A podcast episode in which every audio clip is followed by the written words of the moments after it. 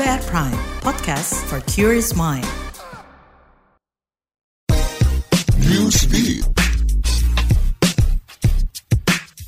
Usai diguncang gempa hebat pada 9 September 2023 kemarin, pemerintah Maroko mendeklarasikan tiga hari berkabung. Tak habis di situ, pemerintah Maroko juga memerintahkan pengibaran bendera setengah tiang pada bangunan-bangunan umum. Lantaran gempa bermagnitudo 6,8 itu menewaskan ribuan orang di Maroko. Pasca gempa, pemerintah Maroko juga memerintahkan pejabat pemerintahan membentuk komisi penerapan rehabilitasi dan bantuan darurat, di mana mereka mereka akan membangun kembali rumah-rumah yang hancur dan merawat orang-orang terluka, khususnya anak-anak dan kelompok rentan. Di tengah penanganan gempa ini pun berbagai tawaran bantuan berdatangan dari kancah internasional.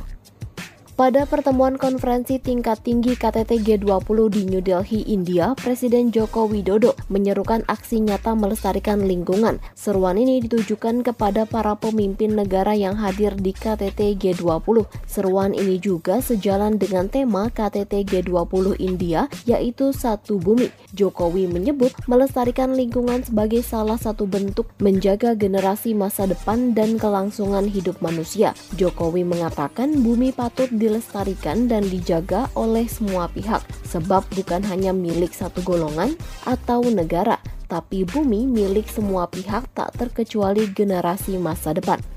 Pemerintah Tiongkok melarang pegawai negeri sipil PNS di wilayahnya menggunakan produk elektronik pabrikan Amerika termasuk Apple. Larangan ini berlaku bagi staf dan pejabat pemerintahan. Bahkan pemerintah Tiongkok melarang seluruh stafnya membawa barang elektronik asal Amerika Serikat ke kantor pemerintahan.